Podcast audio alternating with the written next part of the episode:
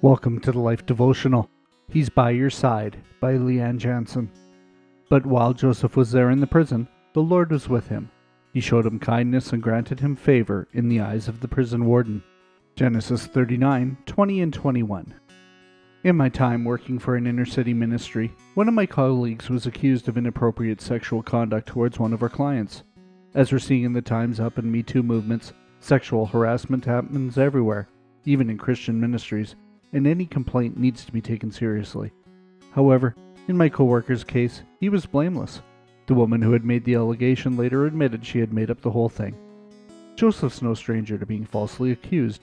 After his brothers sold him into slavery, he had been bought by one of Pharaoh's officials, Potiphar, and was eventually put in charge of Potiphar's entire house and business. Because God blessed Joseph, Potiphar was also blessed. But there was just one problem. Potiphar's wife wanted Joseph to sleep with her. Over and over he would reject her advances, and over and over she would persist, until one day when she had had enough, she got him thrown in jail, claiming Joseph had tried to rape her. Joseph had to endure years of prison, knowing he had done nothing wrong. I can imagine he experienced his fair share of anger, despair, and heartache, and yet Genesis 39:20 says, "The Lord was with him." In a place where God seemed so far away, God was right there by Joseph's side. Even in our darkest places, God is with us.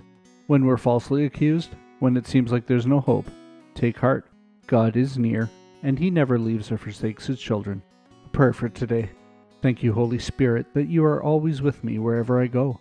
Help me to remember to trust in your ultimate plan and to seek your will in every situation. In Jesus' name, amen. Go deeper. Are you in a situation that seems hopeless? Write down the phrase, The Lord is with me, and post it somewhere you frequently look, like the bathroom mirror, your desktop screensaver, or the dashboard of your car, to remind you of God's constant presence in your life. Can we pray for you today? Come see us at thelife.com slash prayer.